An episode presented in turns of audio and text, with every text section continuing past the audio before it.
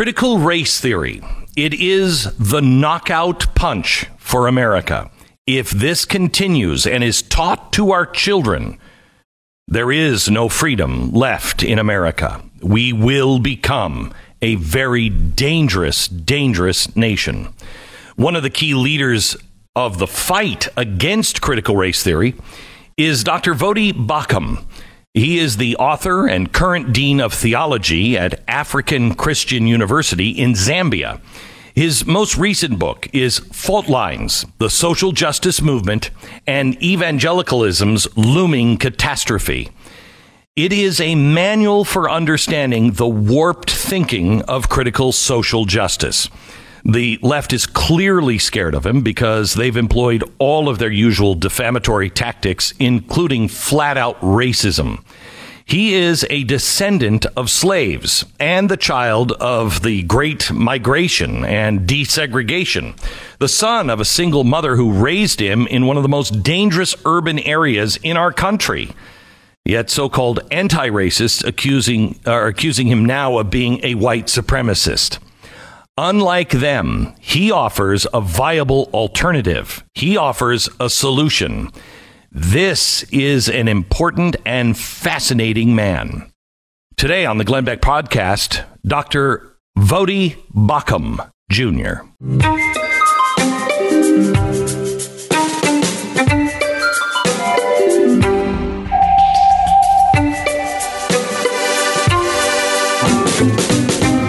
Voddie, my friend, how are you? oh man, better than I deserve. How about yourself?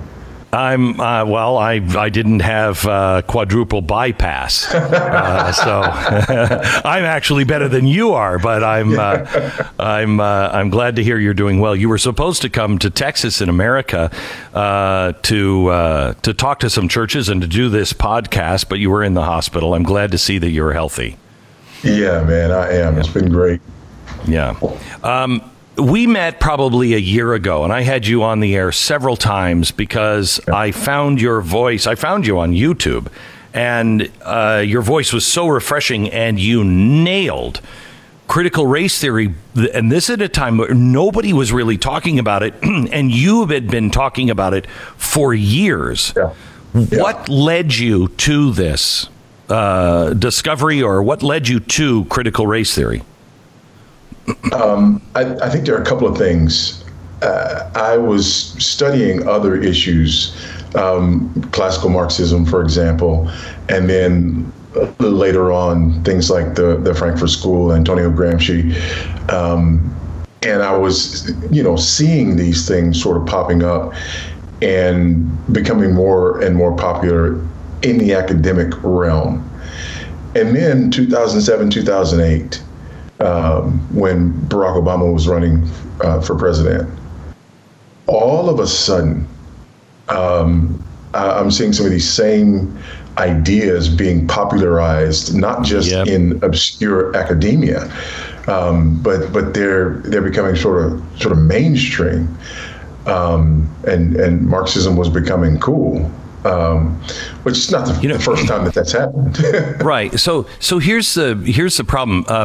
I got into a lot of trouble back in 2008.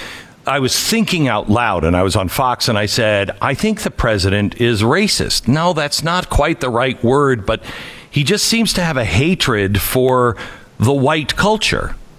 What I was sensing was critical race theory because everything that I'm seeing now, the, the fruits of critical race theory, it does make you hate uh, the the white culture or what they call the white culture. Uh, I don't, but meritocracy. Yeah. You know, yeah. doing the things that get people f- uh, ahead in life.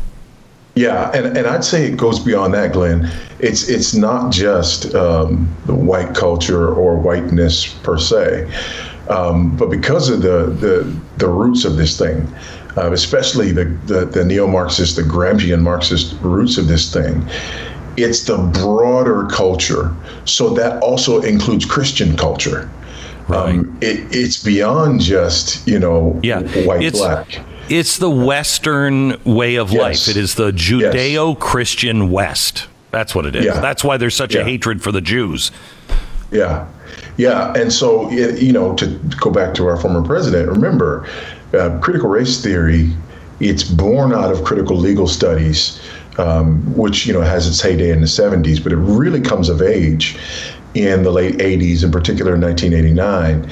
And Derrick Bell, you know, sort of understood as the father of critical race theory, um, and he's a Harvard law professor, and then his protege is Kimberlé Crenshaw who's a Harvard Law student, she gives us intersectionality.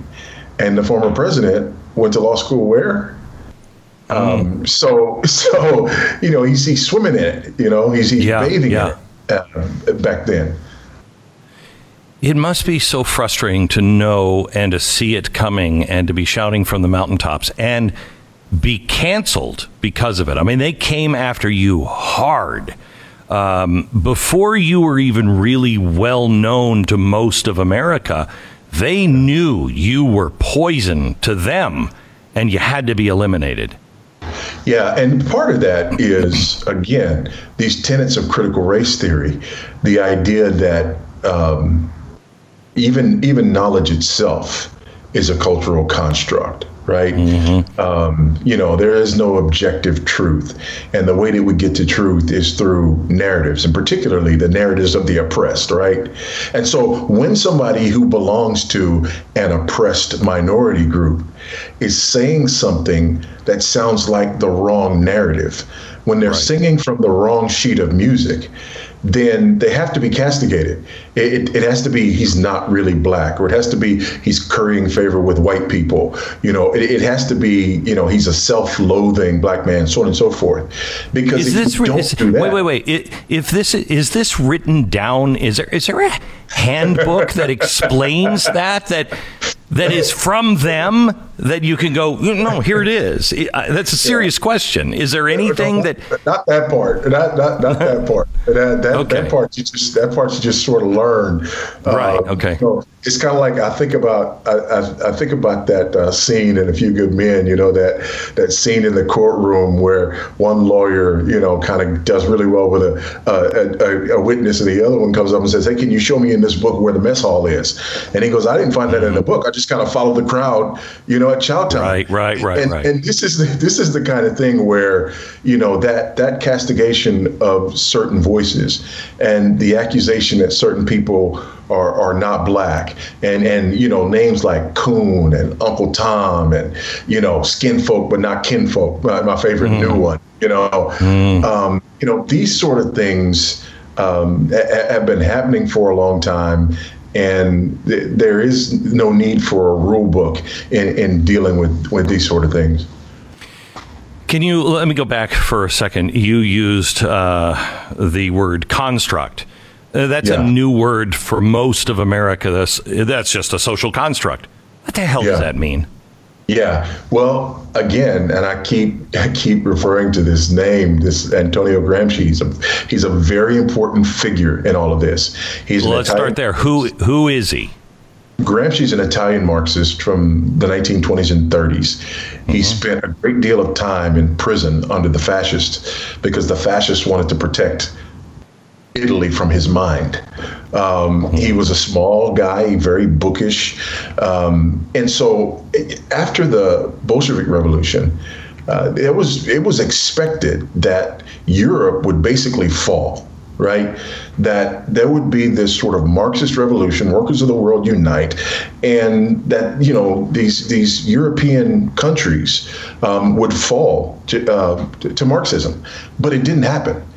And so now all of a sudden you got people who are going back and trying to figure out, okay, what's wrong? So Gramsci's doing this same thing.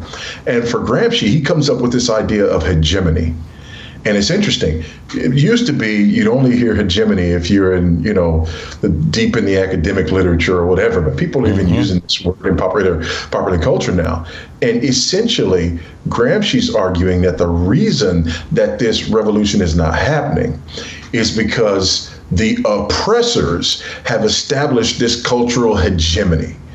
And this cultural hegemony is being promoted and enforced by the robes of society, by people in law and government, by clergy, by people in education and academia, if you will, mm-hmm. and so on and so forth.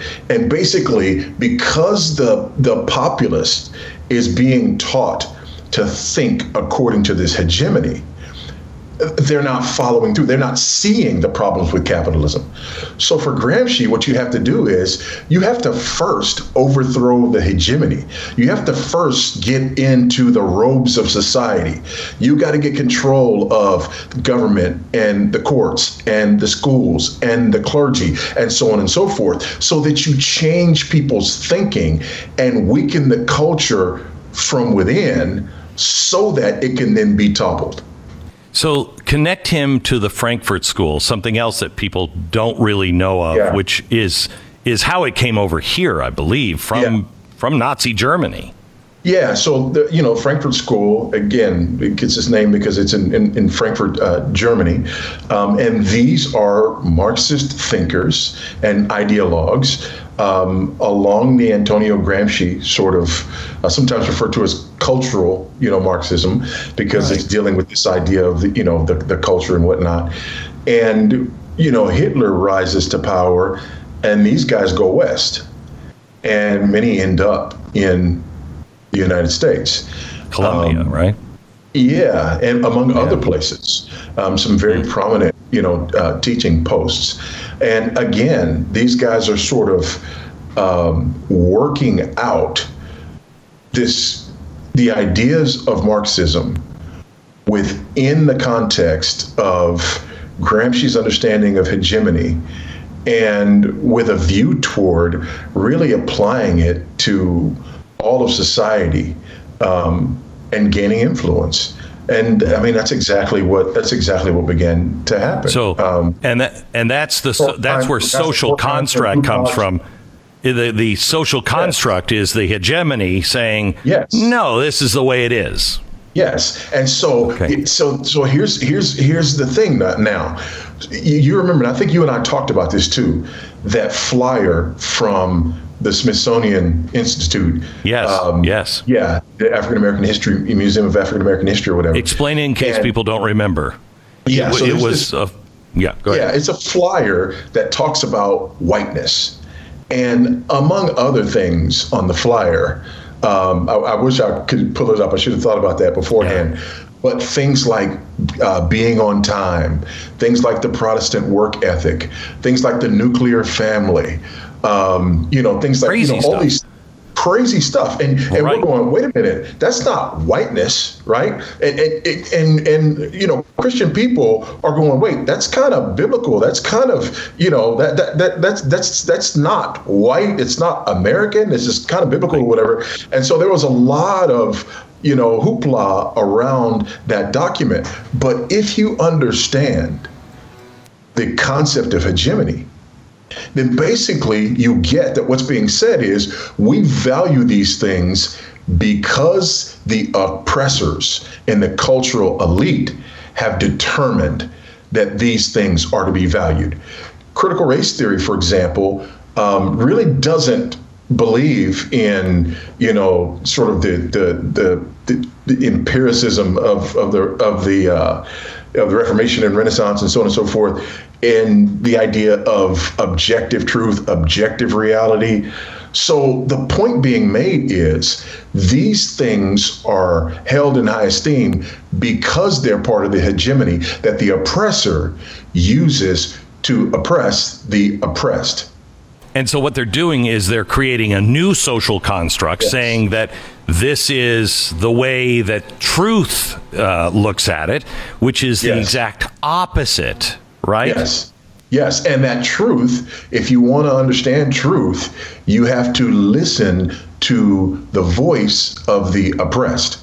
So that's why we always hear about elevating black voices, elevating you know, minority voices, uh, LGBTQIA plus voices, or whatever, immigrant voices, elevating these voices. Because within this construct of critical theory, the oppressor oppressed paradigm, within critical race theory, the idea is that knowledge is socially constructed. And if you want to break that hegemony, what you do is you listen to the voices of the people who are on the outside of that hegemony because the oppressed have alternative ways of knowing and access to other truths that the oppressor cannot see or understand. So, this is what's meant by elevating minority voices and elevating the voices of the oppressed. So, um, when did it start? I mean, because it, it, seemed to be in our um, universities. I, I, mean, I found yes. an old article from 1989 that said yeah. it looks like all major universities now are dominated by Marxists. Um, it, it, was a fascinating article, but it didn't seem like it was. It, it felt like some of these real crazies were still on the fringe. When did this start to really be imposed on students in the schools as a as a rule rather than an exception? Well, I, I would say in the late '80s. Um, you know, in in my my most recent book, uh, I have a section where I talk about the class of '89, right, and mm-hmm. a bunch of things that happened you know, in that same year, where it seemed like a lot of this stuff that was ruminating since the 60s, right? The 60s radicals didn't disappear.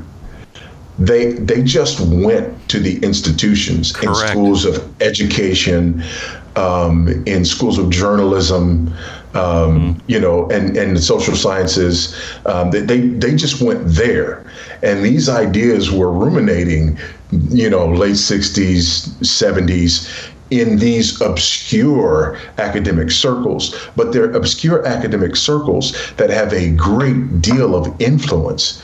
Correct. If you're teach if you're teaching the teachers, right? Um, and I mean, again, if you want to find um, critical theory literature and critical race theory literature, you go to the schools of education. You go to the schools of, of, of, of, journalism and, and political science, and this is where you find this stuff. Then we begin to multiply disciplines. Um, and so you get Chicano studies and Africana studies and queer studies and you know all of this stuff with studies on the end of it, right? right Which are right. really coming from this same from this same pool, if you will, and operating from these same assumptions and this same worldview, and we get we begin to multiply these things, you know, in uh, yeah. 70s, 80s, and, and, and even into the early 90s, um, and all of a sudden you look up and it's reached critical mass. Um, and so, you know, I talk about 89. and 89, there's this first meeting um, of critical race theory has its first official meeting in Wisconsin. Um, Peggy McIntosh publishes her uh, piece on white privilege. Um, you know, uh, Kimberlé Crenshaw publishes her seminal piece on intersectionality. And then there's another book that's published by two Harvard professors uh, called After the Ball. Um, how America will overcome its fear and hatred of gays in the decade of the 90s. Mm. And it's a it's a propaganda piece on how to change the way people think about uh, homosexuality but it's rooted in the idea of presenting homosexuals as an oppressed minority so that you could then flip the script. And I mean, this book is difficult to find now, but it's it's open propaganda operating from the same premises. And all of these things happened in 1989. So, uh, I mean, it is everywhere. It is so well thought out. I mean, it's yeah. it, it, it started in the 20s, became institutionalized over in Germany in the 20s, moved over here uh, in the 30s, 40s, became really strong in the 50s. I mean, it, how do you stop it? I mean, it's it's like a cancer, but it seems to be in all of the organs now. Yeah. Well, th- there's a couple of things we have to do. Number one, we have to acknowledge it, right? That that's the first thing um, you, you, talked about me and, and my heart issues that I've dealt with recently. You know, um, you know the way the way the way guys get in trouble with heart issues is they don't acknowledge it. You start blaming it on a whole bunch of other stuff, and the next thing you know, you've had the big one and it's over, right? Um, so we, we have to acknowledge it. We have to acknowledge that this is an issue. And I'm encouraged because we're starting to see that people are starting to talk about critical race theory. People are starting to, you know, confront critical race theory, and so on and so forth. So that's number one. We have to acknowledge it. But secondly, beyond acknowledging it, we have to unpack it, and and that's uh, that's that's where we've got work to do, and that's what I'm trying to help people do. I'm trying to help people so, to unpack it. So, so can you unpack? Can you unpack this first? Yeah. What is what is the goal? What is the stated goal of critical race theory? To overthrow? Yeah. yeah well, again, even that term "critical," right? The term "critical," and you you know you hear critical theory. We get this from the the Frankfurt School. That that term "critical" means that we're looking at something with a view toward problematizing it. We're assuming that there are power dynamics at work and that there's this oppressor oppressed dynamic at work. And critical theory, critical studies is about getting at that with a view toward breaking that hegemony. So when you hear critical pedagogy, critical theory, critical race theory, critical, you know, when you hear that, hear Frankfurt School, okay? So okay and when you hear that, recognize that the idea is to problematize with a view toward revolution and overthrow. This is why you don't reform the police, you defund the police. Correct. Right? Um, and any chaos actually works to their advantage, right? Yeah. I mean, it's yeah. the ultimate win-win. Uh, yeah. I think. I mean, it's it's a brilliant, brilliant system of of a cancerous disease. Yeah, yeah and and it's like I've referred to it, and I'm not the first one to refer to it as as a religion, but this this religion, this worldview is well thought out. Like there's there's four main tenets, and some people will say there's seven or eight, whatever. But I, I break it down into four main tenets. The first one is that racism is normal. Um, in other words, America is a racist culture. Hey, stop. Um, would, would you say that racism isn't normal, but racism is real and it is a human uh, failing. Would you yeah, absolutely. That? Absolutely. So, what's the but difference between normal and what yeah. I just said? The difference is that according to critical race theory, everything is racist. Um, you know, Robin DiAngelo, um, sort of the, the crown you know princess of of of this ideology. Um, her book White Fragility, you know, was just the number one best-selling book for I don't know how long. But Robin DiAngelo says when we're looking at an instance in culture, we don't ask whether racism occurred. We ask how. We, we assume that there's racism. We assume that America is founded on racism. This is why we talk about systemic racism, right? Um, it, it, it's everywhere. By the way, this is why the 1619 Project is so important.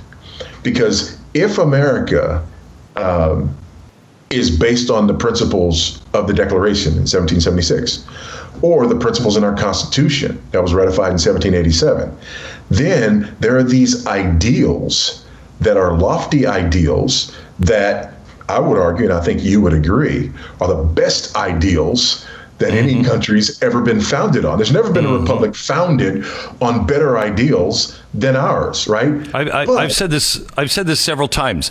I, am for changing the Constitution and, and changing America, but can you tell me something loftier or better to yes. shoot for than right. all men are created equal right. and endowed and by have, their creator. I mean, there's nothing we're better. Not a very old, we're not a very old country, but we have the oldest constitution in the world. Right, operating, yes. And, and so, yeah. And so, if you move it back to 1619, though, the, the, the goal of the 1619 project was to say, no, no, no, America starts with slavery when the when the first slaves get here. It doesn't start with those documents. It starts with slavery because the idea is to problematize the very existence of America. And so again, first premise, racism is normal. Everything is racist. The core of America is racism and white supremacy.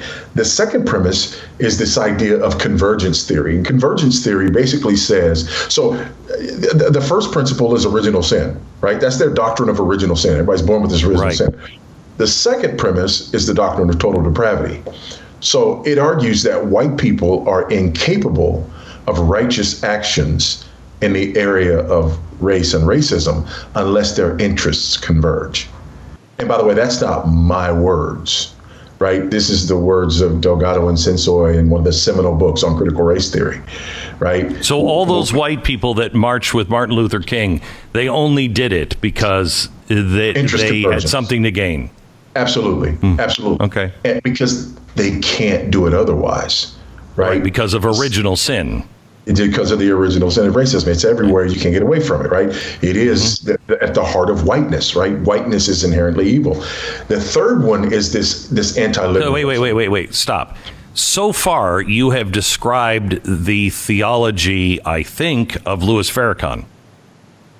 Oh yeah. Okay. Right? Yeah. So and he, yeah, he would be in the line of liberation theology. Yeah, yeah. which which liberation liberation theology comes out of Marxism as well, right? Right. Um, so yeah, it's, it's it's it's all swimming in the same stream. So the the third point is this point of anti-liberalism, um, re- rejecting. Um, you know, enlightenment, rationality, and, and, and classical liberalism, and so on and so forth. Um, rejecting ideas of meritocracy and objectivity and and all these sorts of things. Basically, science science yeah. and individualism, right? In, in, many ways, in many ways. And then the, the, the last one is this idea of knowledge as a social construct and us coming to knowledge through narratives.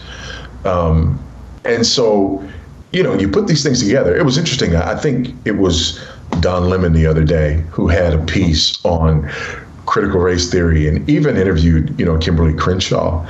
And they they asked about, you know, critical race theory and, you know, everybody says it's Marxist and this, that, and the other. All you have to do is look at the first word, critical, right? And anybody mm-hmm. who knows anything knows what this goes back to. And they're like, no, it's not Marxist. Critical race theory, you know, it's people who just love America. We just believe in the 13, 14, 15 America. And I'm sitting there going, is this really happening? I mean, there's the literature on this is oh yeah, I, it's it's there.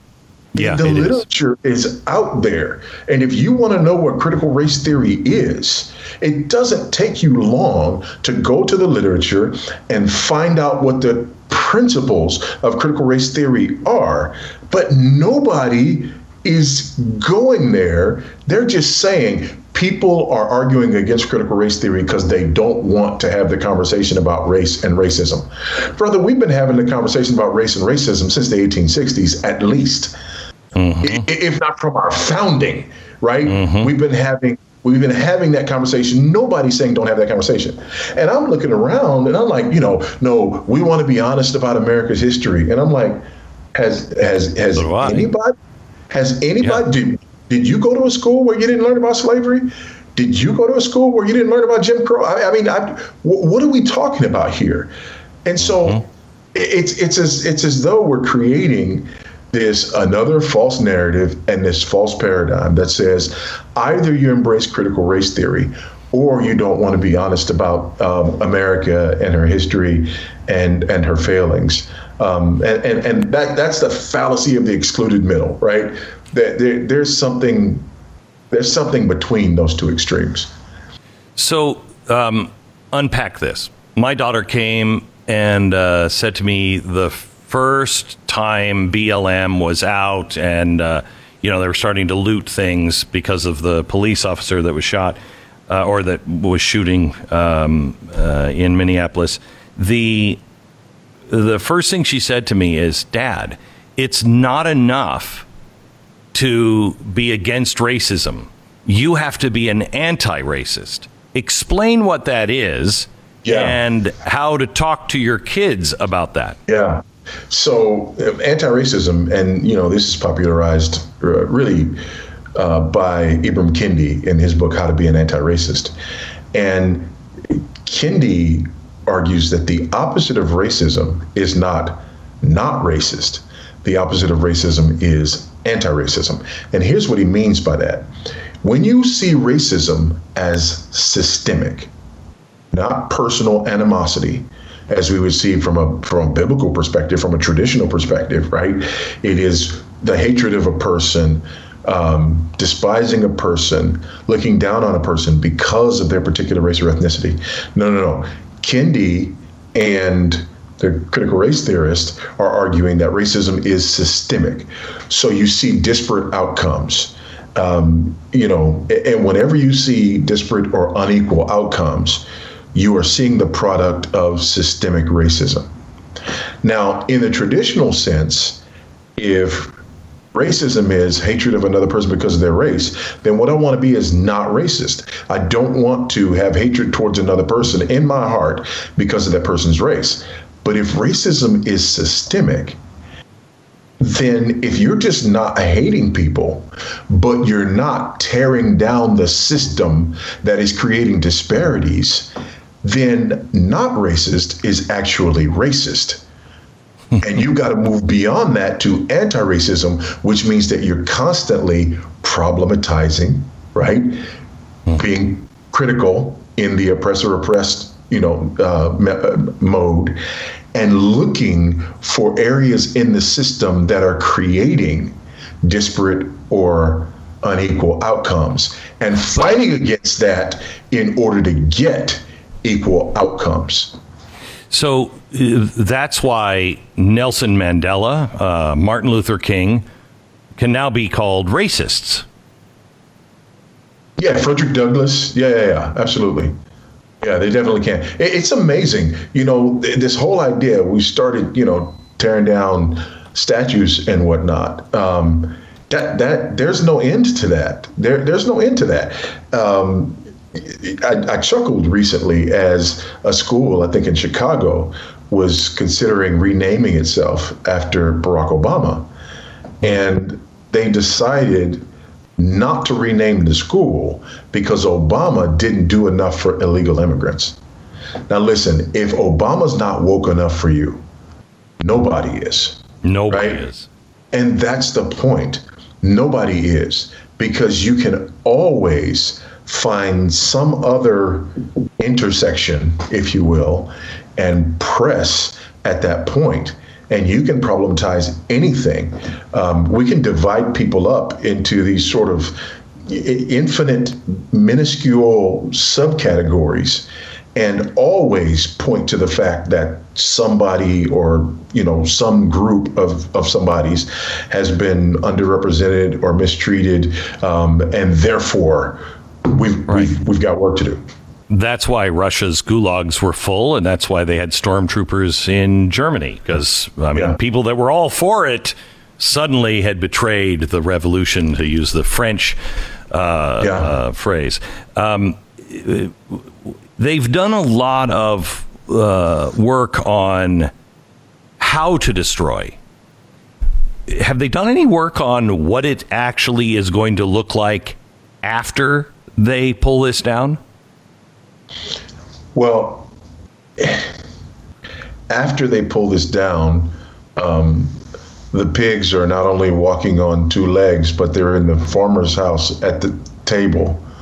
Um, right. So it's, I mean, it's, yeah, it's, it's, it's just chaos. Yeah, yeah. It's, it's animal you know, um, it, it, just I, I, I think we talked about this before. I think Animal Farm is one of the most important books that people can be reading right now. Right. Because seeing this, you know, I mean, we're actually watching this right now. You know, Animal Farm and, and 1984 and and you know so much so much so many of these dystopian you know novels that we you that we read because we were forced to um, and didn't really didn't really get because that was something over there, right? That that's something over there in in, in the communist right, right. countries, so on and so forth. And we were at, we're seeing those things now. Um, and I, I, think you know what we're moving. This is about power.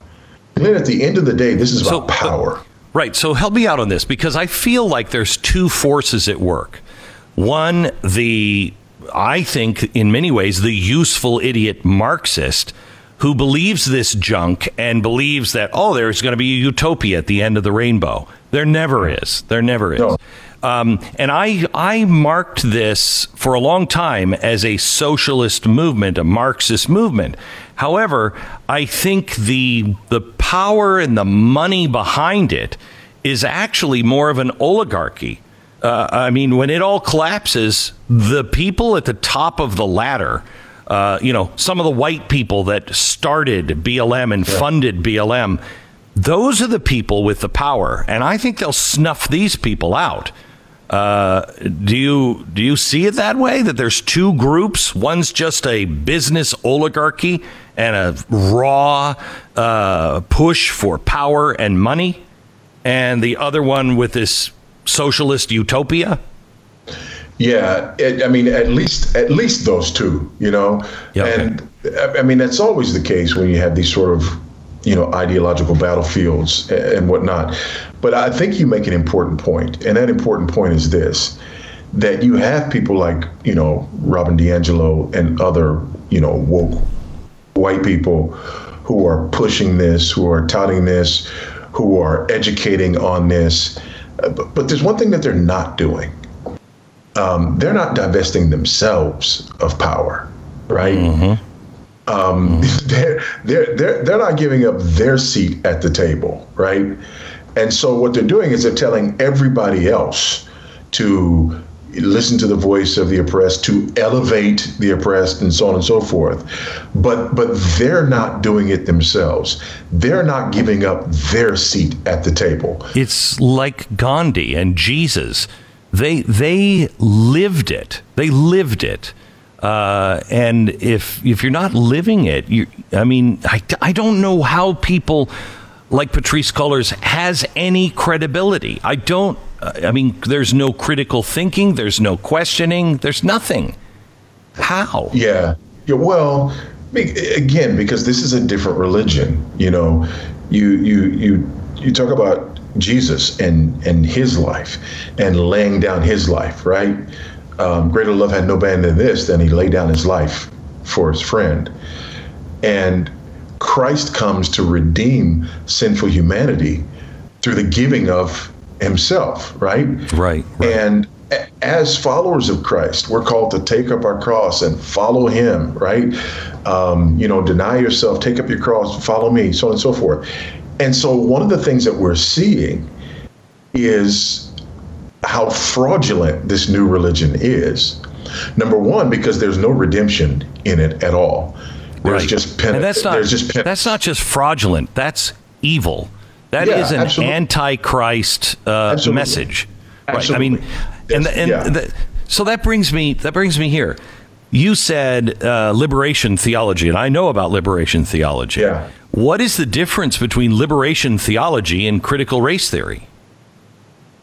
Yeah. Well, th- there's a couple of things and interestingly enough, there's there's a lot of overlap.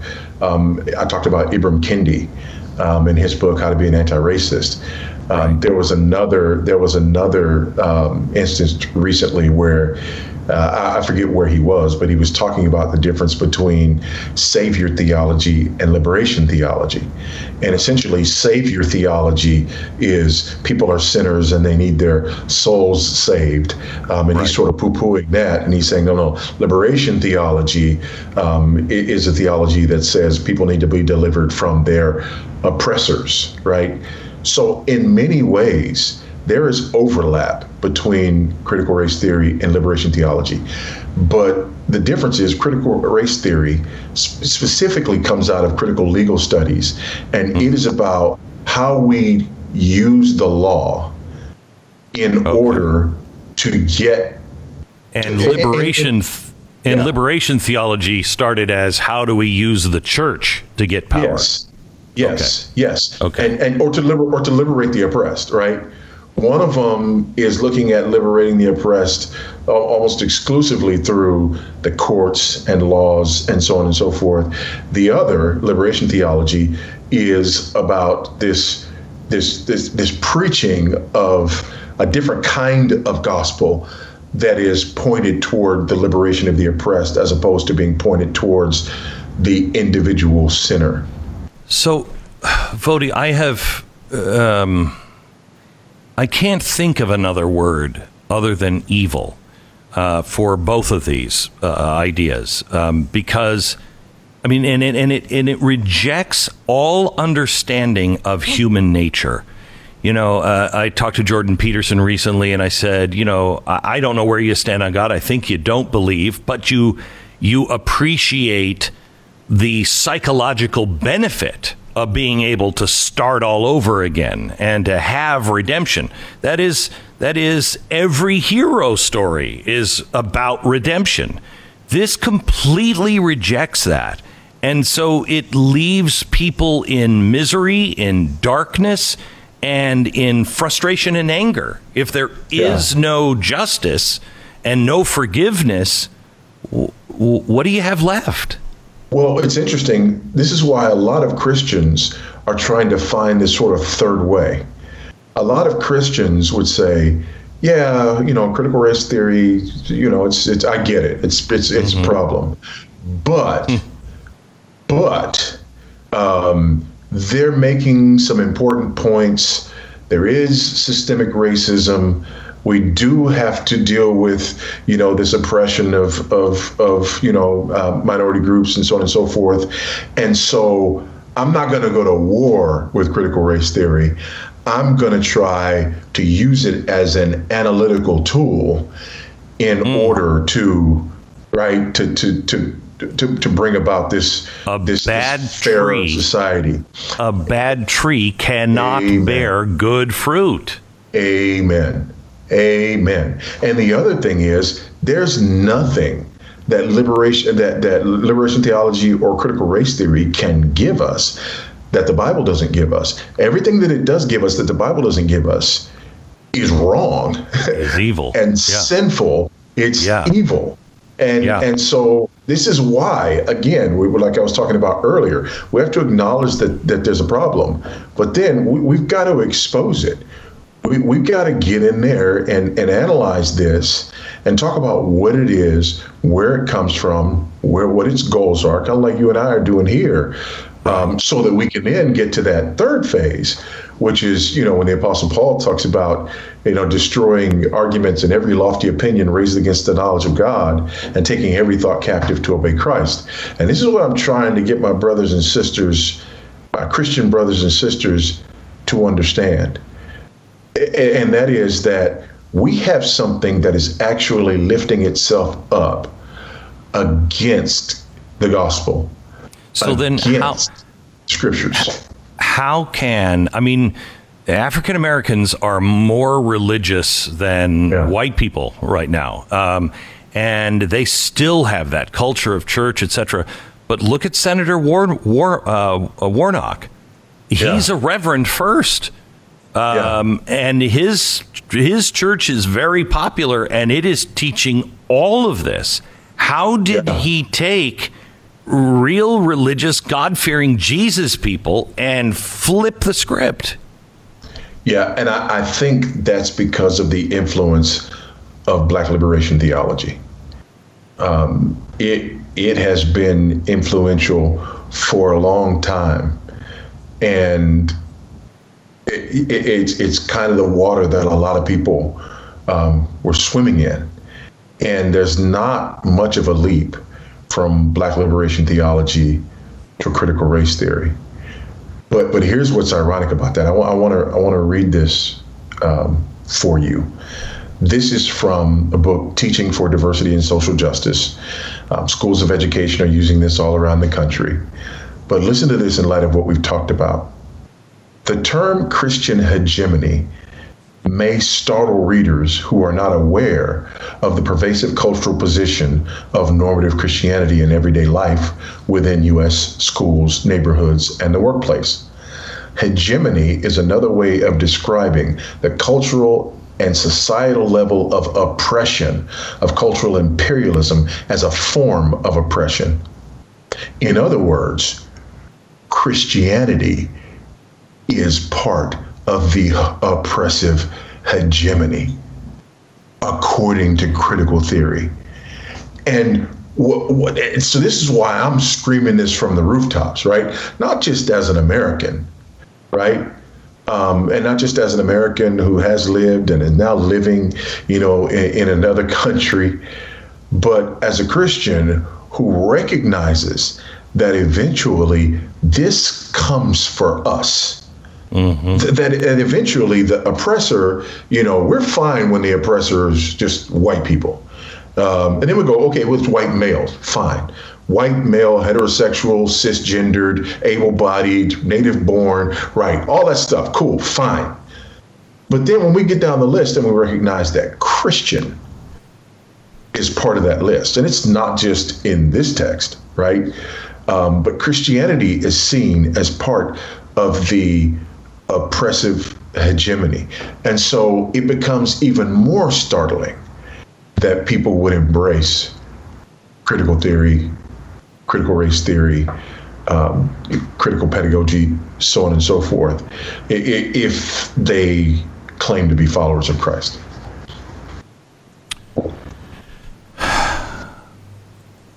It, um, as critical race theory is uh, d- just deepening its roots and seemingly strangling everything. Um, you call your book Fault Lines, and I, and it's because you say this is an earthquake that's going to split everything yeah. apart. Can you go yeah. into that about what's yeah. coming? Yeah, and it's not just what's coming; it's what's already here. Uh, right. Glenn, fam- families are being torn apart over this. Um, I talk to people, I know you talk to people where their families, their relationship with their children, with their spouse, with their, you know, parents, in laws, it's being torn apart over this. Uh, churches are being split over this. Uh, denominations are at war within themselves over this. So what should uh, what should, what should let's start with Christians. What should Christians look for in their church and and do if they find it? Yeah. Well, again, first, we need to acknowledge that this stuff exists. Second, we need to educate ourselves as to just the basics of it, the stuff that we've talked about here, the main tenets of it. And when we understand the basics of it and the main tenets of it, then we begin to see how it's influencing the way we talk and the way we think about certain things. Mm-hmm. And, and, there's sort of there's there's red flags that go off, you know, when we hear people talking about things like diversity, equity, and inclusion. Um, you know, when we hear them talking about you know systemic racism, when we hear them talking about you know oppressor, oppressed, um, you know these these sorts of things, and yeah. and and you know red red flags, you know, kind of begin to go off, and so that doesn't mean that you know whoever's using those terms is completely gone. It may just be that they're not being careful. It may just be that they're naive, whatever. But mm-hmm. that's when we need to sort of engage and say, hey, I've become aware of this sinister ideology, and I'm kind of concerned because I'm beginning to hear some ideas and some terminology um, that seems to be coming from this from this this this sinister ideology. Um, but, as but as you said, Don Lemon, they were denying it on television. Um, teachers are now saying, "I don't care what the law says. I'm going to teach it anyway." They yeah. they will say that's not what it is. Yeah. So where do you go in that conversation? Well, th- where you go is, well, actually, here is what it is. And this is one of the reasons that I, I, wrote the book and one of the reasons that I wrote it the way that I did. I'm hoping that it's one of those tools that people can use to say, hey, um, here's here's something that lays this out for you, that that that puts things in people's own words, right, and demonstrates what this ideology is and where this ideology is coming from. And it's not just me, there are others out there who are providing resources, you know, um, for people to be able to do this and to be able to go, hey, here's what it is. Here's what it teaches, and um, I even you know bring some of those up uh, in in the book, and so I think it's important that we have those kind of resources so that we can engage thoughtfully.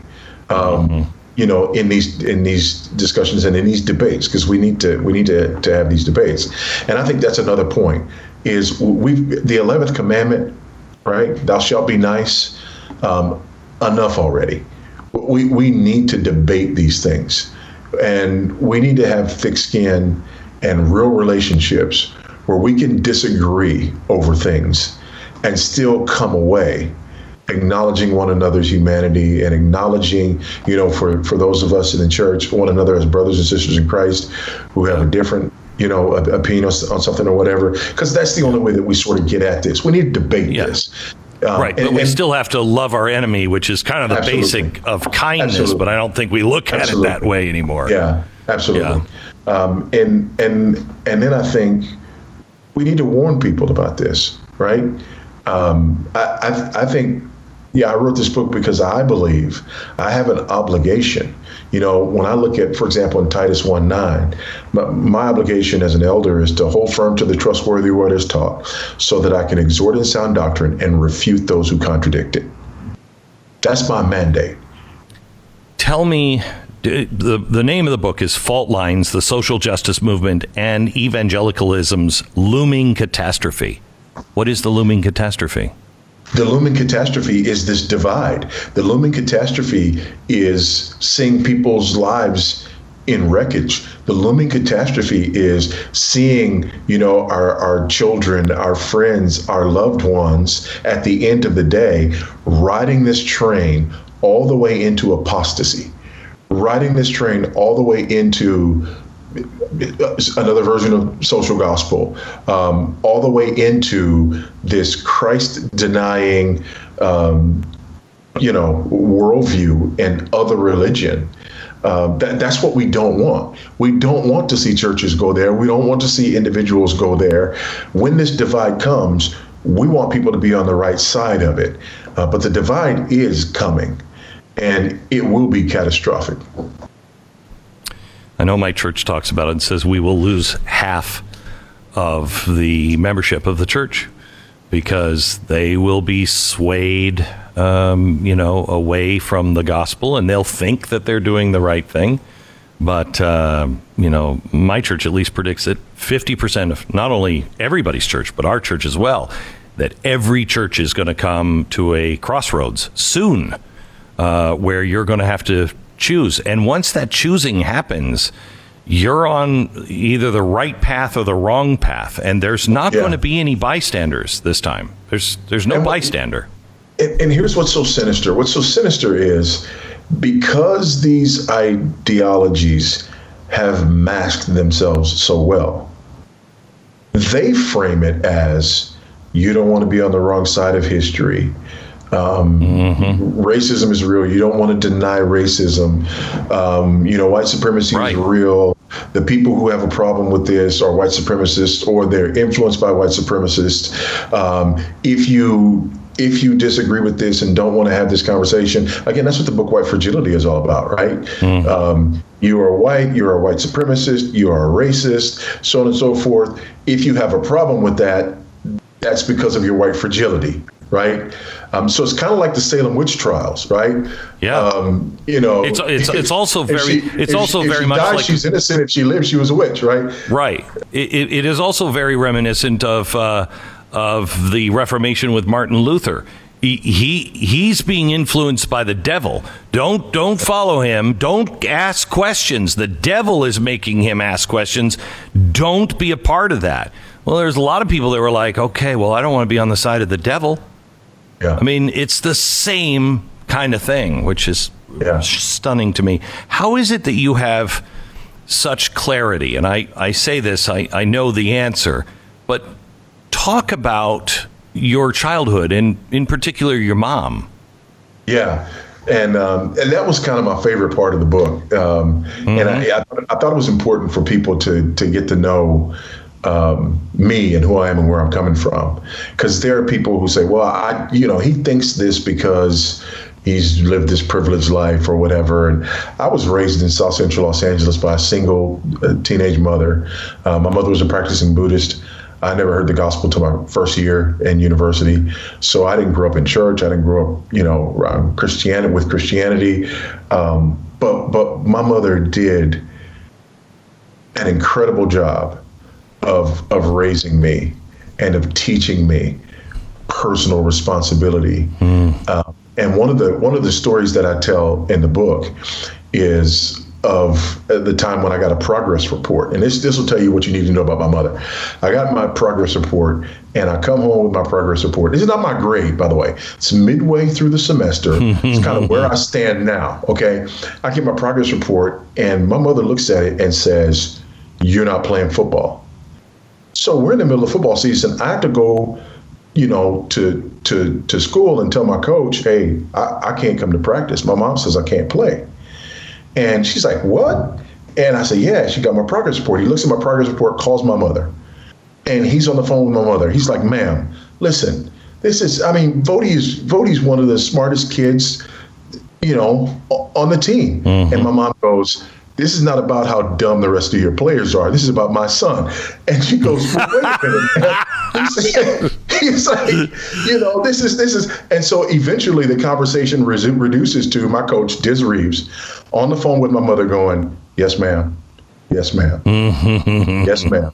He hangs up the phone and he says, boy, you better go get your, your studies done. Now, my progress report was a C. Mm. It it was a C. I was not failing my class. I had a C. And Francis Baucham didn't play that. And so I had to sit out for for a while. I know if I may have missed a game or whatever, but it, that's who my mother was.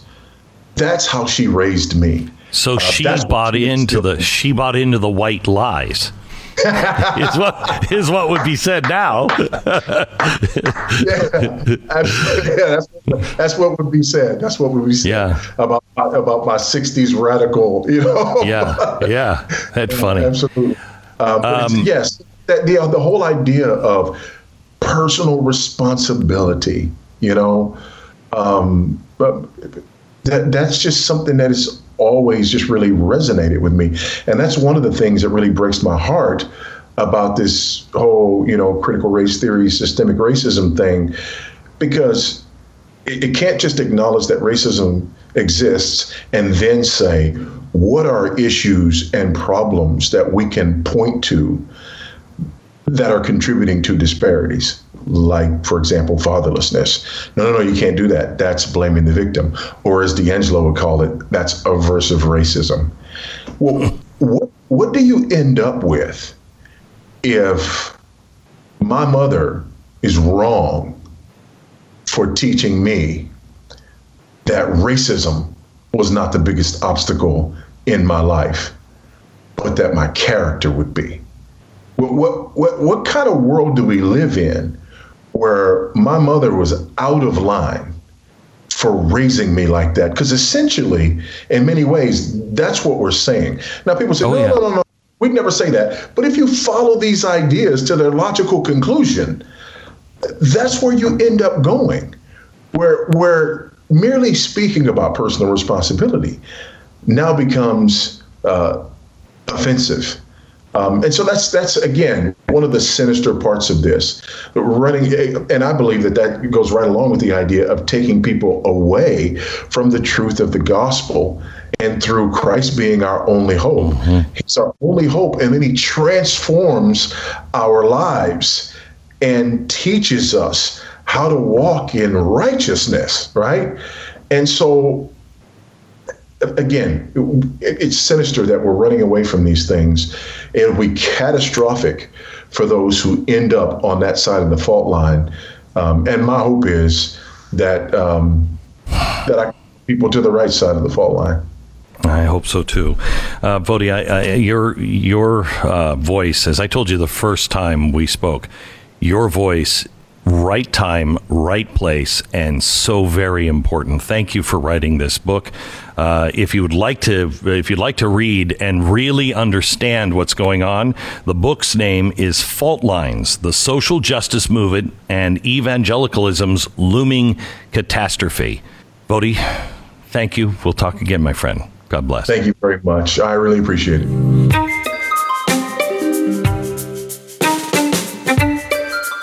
Just a reminder I'd love you to rate and subscribe to the podcast and pass this on to a friend so it can be discovered by other people.